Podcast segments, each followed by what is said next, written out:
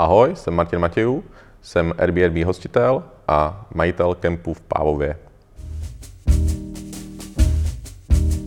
A Martine, ty jsi jeden v podstatě z Airbnb průkopníků tady v Praze. Ty jsi na tom trhu v podstatě od začátku a já bych chtěl tenhle ten rozhovor a tímhle rozhovorem ukázat vlastně, co, jaká je ta realita toho, toho Airbnb pro najímání. Ono je to jako obrovsky medializovaný téma, ale uh, ty, uh, tebe já znám jako delší dobu, ty jsi prostě totální praktik. To znamená, uh, jak, jak se vlastně k tomuhle dostal, jaký, jaký byl ten první podnik, jaké byly ty začátky toho Airbnb? No, my, jsme, my jsme na Airbnb od roku 2012, myslím, že tam nás bylo prvních 500. Dneska je to hrozný, dneska je tam snad 18 tisíc těch bytů. Mm. To už dneska jako je úplně peklo proti tomu, co to bylo. Dostal jsem se k tomu čirou náhodou, že jsme, že jsme dali dokupy byt a chtěli jsme tam dát studenty, jenže jsme ho dali dokupy v Dubnu. A to je takový blbý čas, že ty studenti už jako končí, že tam je dáme až v září, takže jsme jakoby zkusili prostě tady tu alternativu. Znal jsem to od, od kamarádů, kteří to dělali ještě, když tady Airbnb nebylo, byly tady incomingové agentury. V 2000 až 2010 jich tady bylo hodně, ale pak to šlo jakoby hrozně dolů. Mm. Přestali fungovat tím, že nastupovali, to není jenom Airbnb, těch servů je tady spousty, který byly ještě před HomeAway, mm. Nine Flats, Vimdu, který tady byli i před, eh, před Airbnb, eh, House Trip a, a podobně ale ten Airbnb prostě měl takový velký nástup, že to všechno převálcoval. Dneska to poskupovala nějaká jedna konkurenční skupina, takže všechny tyhle servery, co se jmenoval, v podstatě už je dneska jeden celek a snaží se proti tomu Airbnb bojovat, ale, ale moc, jim to, moc jim to nejde, mám hmm. pocit. Mm. Že to Airbnb jakoby furt dělá, řekněme, nějakých 70-80% prostě obratu mm. nebo té návštěvnosti. No, takže dostali jsme se k tomu takže že jsme chtěli být pronajímat studentům a než, než přijde to září, takže to zkusíme. A přes to leto to tak nakoplo a tak se to rozjelo že jsme řekli, že je škoda to mm. ukončit a zkusit, že to zkusíme ještě celou sezonu, celou jeden rok, aby jsme viděli, jak to funguje i mimo sezónu. No a pak jsme to zůstali, už to děláme šestý rok. No. Mm. uh, vy jste jako superhosti, což v terminologii toho Airbnb je v podstatě ta nejvyšší třída těch hostitelů. Uh, co ty musíš jakoby splňovat, aby si měl ten status toho superhosta? Uh, musím zaklepat, že se nám podařilo být 6 let po sobě mm. tím superhostem, co to jakoby začali dělat. Ze začátku to byla jako taková no, novinka, řekněme po tři čtvrtě roce, co jsme začali, tak, tak teprve to vzniklo ten superhost. Nebylo to úplně od začátku. Eh, je potřeba mít samozřejmě dobrou komunikaci eh, s hosty, nebo s, já nevím, jestli klienty hosty, můžeme říkat. Mm. To znamená včas, rychle, dobře jim odpovídat na otázky. Pokud někdo na nějaký request, že chce u té bydlet, tak mu Eh, nějakým způsobem rychle odpovědět na jeho dotazy, případně potvrdit, eh, akceptovat eh, jeho žádost o ubytování. Další věc je, že se teda nesmí taky rušit. Pokud jakoby už někomu slíbím, že u mě může bydlet, tak pokud si to nezruší sám, tak mu, tak mu ubytování nerušíme. To znamená, je dobře potřeba si ohlídat, pokud člověk inzuje na více serverech, aby nedošlo k nějakému konfliktu. Mm. Ano a za další prostě ten byt musí být, musí být pěkný, musí odpovídat to, co je na fotkách, aby bylo v realitě. Eh, je potřeba, aby eh, bylo pěkně uklizeno, nachystáno. Eh, když člověk přijede nebo host přijede, tak se o něho dobře postarat, to znamená nějakým způsobem ho uvítat, ukázat mu jen, nejenom byt, ale ukázat mu i možnosti Prahy, případně okolí, kde ten byt člověk pronajímá. No a pak ještě nějakým způsobem se s tím hostem rozloučit a, a popřát mu nějaký další pěkný výlet a, a doufat, že, že, že se mu u nás líbilo. No. Mm. Máme tam plno vychytávek, a kterými se snažíme hosty motivovat k tomu, aby se jim v Praze líbilo, aby se vraceli. Ať už to jsou krásní nějaký eh, turistický průvodci, jakoby vymyšlený vlastní trasy, kam mají jít, ať už jim doporučíme dobrý restaurace, ať už jim půjčujeme mobil k tomu, aby kdyby se něco přihodilo, mohli si, mohli si zavolat mm. a, a eh, nemít strach, že provolají Mailand, protože třeba Spousta lidí z Ázie přijede, má výborný datový tarify, ale nedovolí si telefonovat. Mm. Nezjistil jsem ještě přesný důvod, ale myslím si, že prostě uh, mají tam tak daný jakoby ty operátoři, že data pro ně jsou skoro zadarmo, kde, jakoby v roamingových pásmech, když to telefonování asi stojí Myland, takže jako třeba jenom píšu. Tak taky tyhle lidi jakoby kvitují, že dostanou nějaký mobil. Mm. Můžou si telefonovat po Praze zadarmo nebo po Čechách. Uh, volají nám minimálně. Říkám, hele, kdyby se něco stalo, volejte i v noci, Uh, to se ještě nestalo. Ale ten dobrý pocit toho člověka, že ten telefon má u sebe, prostě je bombastický. A přitom je to maličkost, dáš do toho SIM kartu za pár korun. No a takových drobností máme jakoby víc, který, mm. který jakoby snad to, dělají to ten, ten, ten pobyt příjemný. Uh, Uh, kdyby se na to člověk díval na to téma skrze média, nějaké rozhovory, co já jsem viděl, tak uh, Airbnb vypadá jako totálně prostě super business. Uh, pamatuju si příběhy, kdy majitelé těch bytů řekli, že se jim investice do bytu vrátila během několika málo měsíců na těch, na těch výnosech a tak dále. To znamená, uh, předpokládám, že ta realita není tak růžová. Jaka, jaký je vlastně Airbnb business? Když ty totiž, jakoby, aby jsme to ještě dokončili, uh, to tvoje představení, ty nejen, že děláš Airbnb, ale máte vlastně camp, uh, ty, ty se dlouhou dobu pohybuješ v internetovém biznisu, takže jako máš docela představu, jak, jak podnikání hmm. funguje. Uh, nejen v Airbnb, jak, jak, jaké Airbnb pro tebe jako biznis, pro vaši rodinu? Uh, já jsem se dlouho zajímal o nějaké nemovitosti a jakoby bavilo mě to a spojit to s tím internetem bylo jakoby super. Uh, někde jsem s nějakýma kamarádama uh, kdysi řešil, jak, jaká je splatnost nebo výnosnost nějakých bytů a už je to třeba 5-6 let, když jsme to počítali hmm. a vycházelo to, že třeba byt v Praze se ti vrátí po nějakých 15-17 letech té ceny, co do toho dáš dneska, ty ceny jsou úplně, úplně někde jinde, takže by to asi bylo jiný číslo. Eh, když to třeba být někde v Teplicích v Ústí, že se vrátil za nějakých 10 let, takže to je jako takový motivátor toho, že v té Praze to není úplně jednoduchý, protože je to dost drahý, ale zase se to rychleji líp pronajme. Eh, a když to člověk porovná s tím Airbnb, tak si myslím, že ta doba, kdy to dávalo smysl, uh, už je taky pryč. Mm. Uh, že když jsme začínali v tom 2012, tak to byl jakoby, řekněme, dobrý kšeft nebo dobrá práce, ale nebylo to tak, že bych si ten byt zaplatil za měsíc. Mm. Bylo to tak, řekněme, dvojnásobek, dvojnásobek toho, co člověk jako dostal na dlouhodobým nájmu. Plus minus, jo.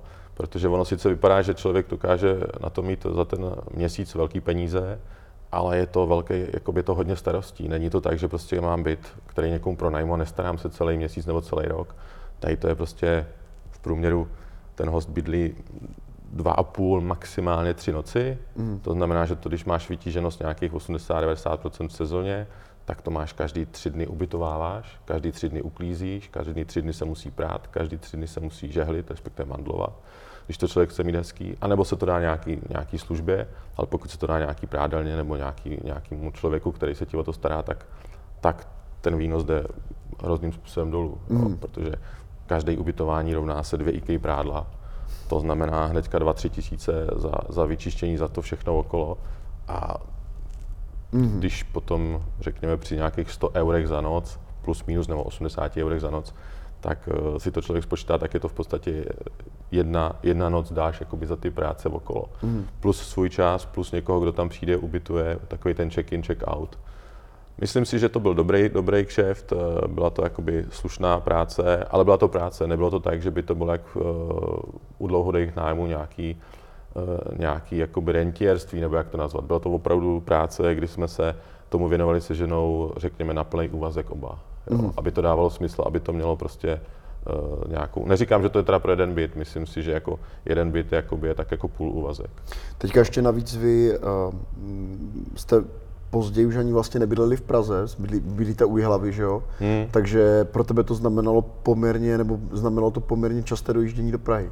Uh, byla varianta, že buď, buď nám to bude zpravovat nějaká agentura, ale pak mě to nedávalo ekonomicky vůbec smysl, takže jsme si rozhodli, protože tam do té Prahy jsem jezdil, a to se pořád vyplatilo. Sice jsem jakoby cestoval, ale bral jsem to tak, že kdybych dělal obchodáka, budu taky furt někde cestovat.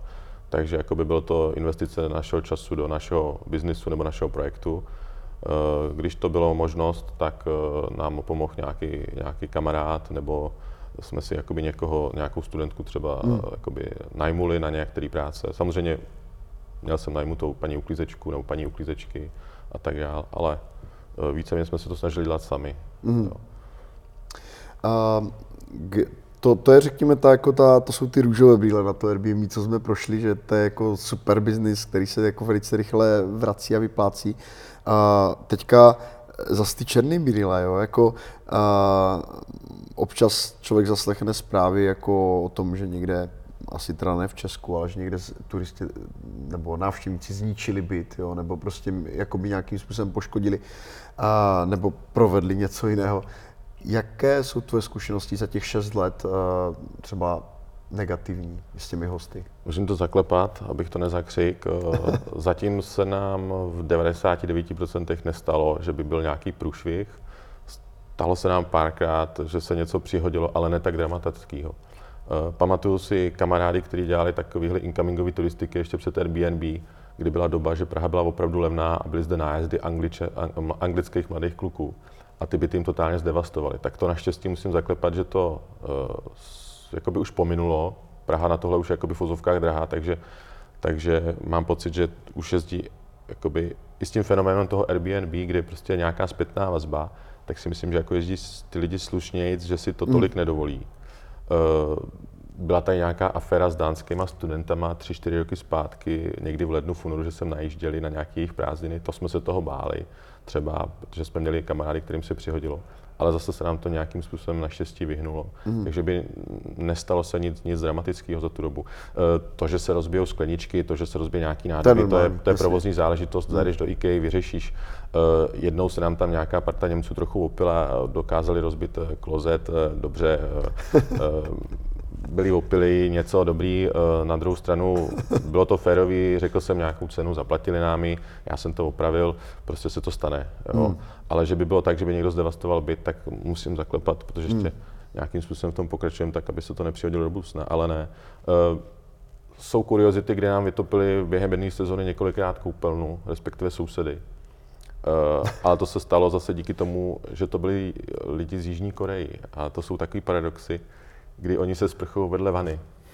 A když nemáš v koupelně odtokový kanálek, tak to teče k sousedům. tak to fakt nevymyslíš. Trvalo mi to dlouho, než jsem na to přišel. Dělala to furt jenom jedna národnost. A když jsem se teda potom pídil, tak mi bylo vysvětlené, že oni si dají jakoby vanu a u nich je to jako nějaká, nějaký zvyk, kdy si dají jako vanu a berou to jako lázeň. To znamená, když je tam pět lidí nebo čtyři, tak se všetci vyspruchují vedle vany.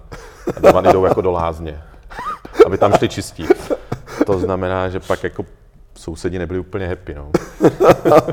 tak to je výborná historka. Ale od té doby jsem nalepil v koupelně eh, anglický popisky, jakože dávat si pozor a, a tak dále. A, hmm. a když viděl jsem, když přijedou ty lidi z, z Koreji, tak jsem jako je upozorňoval, mladí, co studují v Anglii nebo podobně po Evropě, tak, tak se tomu smáli, hmm. že už jsou jiná generace ti starší zatím, nebo nikdo se netvářil, že by byl uražený, prostě jsem jim vysvětlil ten příběh, jak se to, co se stane, když jak vysprchují vedle. To byla taková veselá, veselá, dneska už veselá, předtím to tak veselý nebylo. Mm. Když jsem říkal, proč je vytopený zase soused, stalo, stalo se mi to několikrát v té sezóně, že jo. Geniální. No. Uh, mm, dále by mě zajímalo, uh, takhle, když, když my jezdíme prostě po světě, tak uh, já pozoruji jako obrovský, obrovské rozdíly mezi tím, jak uh, dokážou uh, různí majitelé nemovitostí nájemných uh, jako designovat tu službu. Mě třeba osobně jako hosta strašně irituje, když třeba přijdu do, do interiéru a teď, teď jsou tam takové ty různé příkazy, jako tohle smíte, tohle nesmíte, jo, prostě uh, když po sobě neuklidíte kuchyň a prostě nevyhodíte, prostě nevyklidí ledničku, tak vám budeme účtovat nějaké prostě extra poplatky. A to znamená, jako já to vnímám jako špatný design té služby, že, přijedu někde, chci se tam cítit komfortně a hnedka mi tam ten nepřítomný majitel prostě uh, drábuje v podstatě. Jo. Co podle tebe dělá, jako ty, ty jsi zmínil některé detaily, ale co podle tebe dělá jako ten jako skvělý zážitek z toho ubytování? Co jsou ty jako úplně ty nosné věci, které, které dělají prostě ten, ten, ten, uh, ten super komfort, který vy jako se snažíte vytvořit? Snažíme se těm hostům do toho moc nekecat. U nějakým způsobem snažíme se slušně hmm. ubytovat nebo uvítat. Eh, vysvětlíme co a jak a dát jim možnost volby, kdyby potřebovali, že jsme pro ně k dispozici 24 hodin. Mm. A nějaký takový příkazy nebo něco vůbec jako neřešíme, to mě ani nenapadlo. Mm. Samozřejmě mám cedulky, tady je elektřina, pozor, no, uh, klasický, mm. v tý, od určitý doby i v koupelně teda tam trošku příkazový jsou. nějaký cedulky jsme si nechali vyrobit a vytisknout, nalepit, aby se nám jako to mm. nestalo. A to, ty myslím si, že většina lidí to bere s humorem. Mm koupelně nebo v kuchyni, v pokojích, eh, automaticky se mě ptají třeba, kde jsou popelnice velký a tak, tak říkám, hele, jsou tamhle, tamhle, ale tak, jak budete odjíždět, hmm. nechte to, to je naše záležitost, to je moje práce prostě po vás uklidit. Hmm. Uh, jsou hosti, kteří jsou slušní, uklidí tak, že prostě člověk má pocit, že tam vůbec nikdo nebyl, hmm. vystelou, všechno jsou viník, po kterých prostě nepořádek, chcou si ten zážitek užít, ale že bychom nějak jako zásadně omezovali. To, to právě myslím, já, mi, já, to se, si já myslím, jsem se ptal to si- opačně. no, to si myslím, že neděláme, jakoby, co že je prostě- vlastně, co, co je vlastně, co jsou ty pilíře, na kterých vy stavíte jakoby ten zážitek, jestli teda se o to snažíte? Hele, t, když už k nám, jako říkám, snažíme se nějak jako uvítat, aby fotky odpověd, aby realita hmm. odpovídala tomu, co jsme jim nabízeli na těch fotkách. A víceméně, víceméně nic.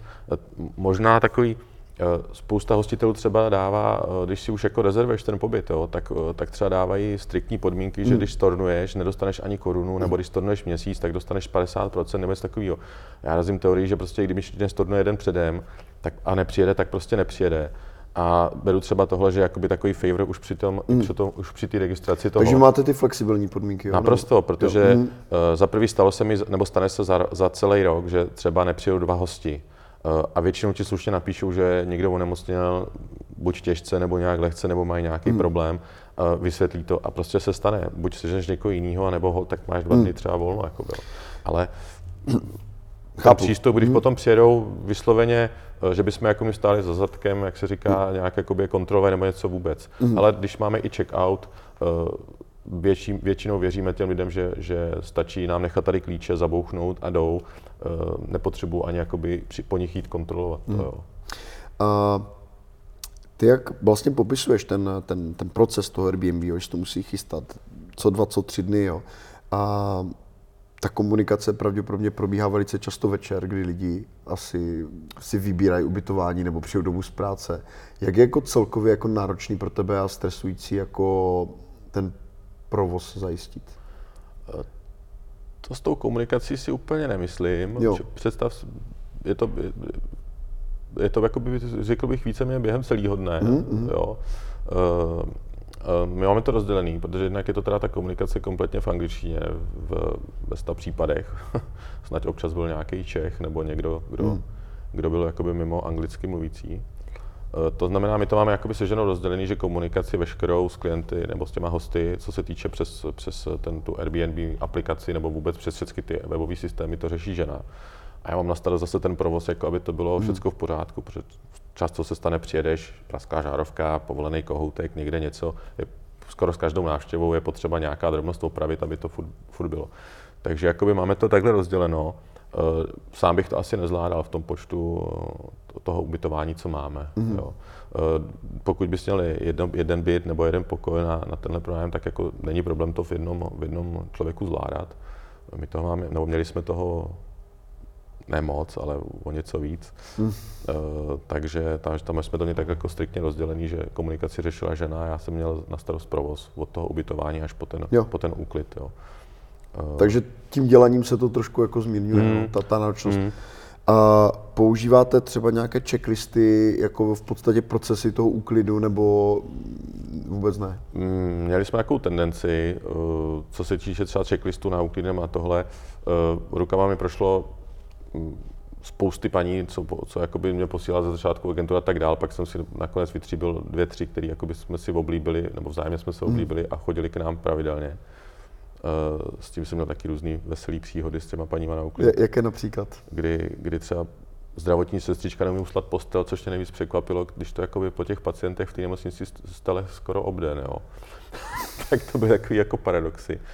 Uh, ale, ale checklisty uh, na úklidem a tohle ne, ale vymysleli jsme si nějaký způsob uh, pomocí Google Forms, nějaký, nějaký, nějaký jakoby formulář, mm. který posíláme klientům předtím, než přijedou, nebo hostům. A ten jakoby usnadňuje hodně práce, kdy jakoby zjistíme, co jsou zač, kdy přijedou, odkud přijedou, jak přijedou, eh, co mají za přání z těch našich služeb, co jakoby jim nabízíme nebo poskytujeme, tak, tak už nám dopředu řeknou, o co by měli zájem, ať už je to odvoz z letiště, ať už je to zajištění průvodce, ať už je to zajištění uh, informačních materiálů. Takže vy až takhle, tak. jo, to hmm. se o ně staráte. Hmm. Tak to je teda úžasný. To jakoby, hele, bylo to velice jednoduchý, udělat si formulář takový nějaký, co shrnuje všechny ty služby, zabere půl hodinu, uh, rozesílat uh, to, žena dělá v rámci té komunikace, že máme jakoby nějakou patičku do, do, toho, do toho úvodu nebo nějaký, Dneska už máme dokument, kde máme jakoby odpovědi na základní dotá- otázky. Jakoby, aby nemusela furt dokola se to psát, tak jakoby, řekněme nějakých 20-30 hmm. otázek je furt standardních, to znamená, co je v okolí, kde je nejbližší nějaká uh, supermarket, kde jsou dobré restaurace a tak dále. Takže dokonce jsme udělali nějakou mapu, mapu restaurací a dobrých podniků, jakoby vlastní, zase v Google, Google Maps není problém takovou mapu si vytvořit a posíláme odkaz těm lidem i na tohle. Hmm.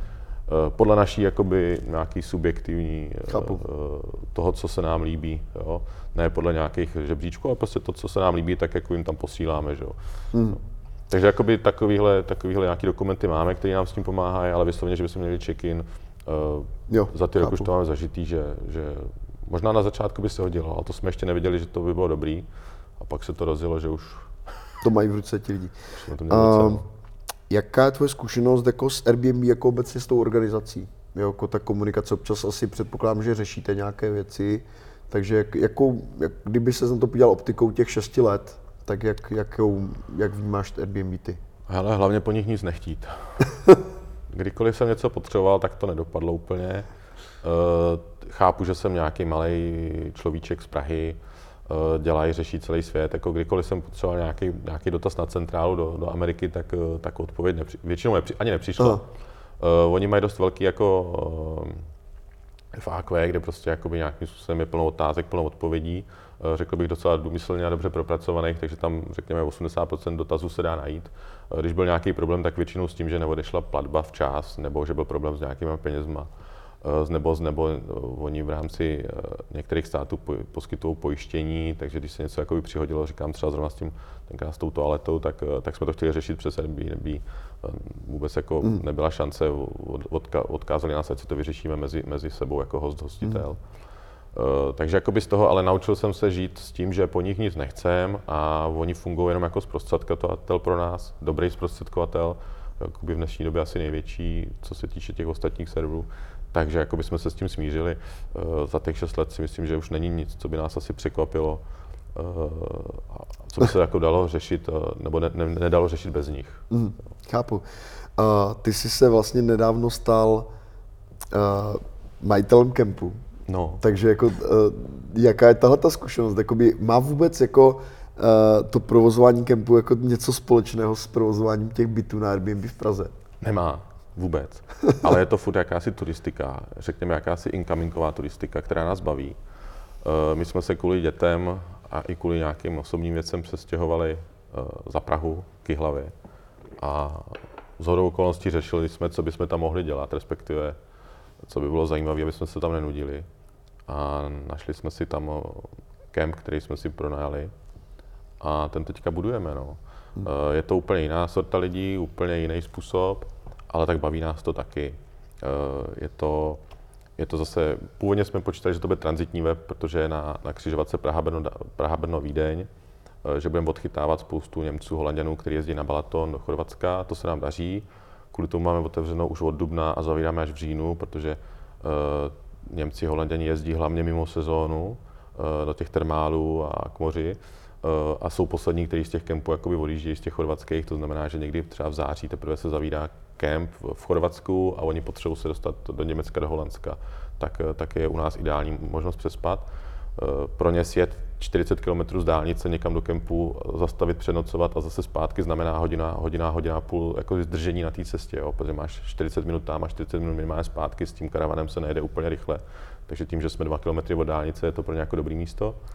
Eh, ale letošní sezonu jsme zjistili, že i v, v že v té jakoby v té sezóně, což je červen, srpen, jezdí hrozně moc i Čechů.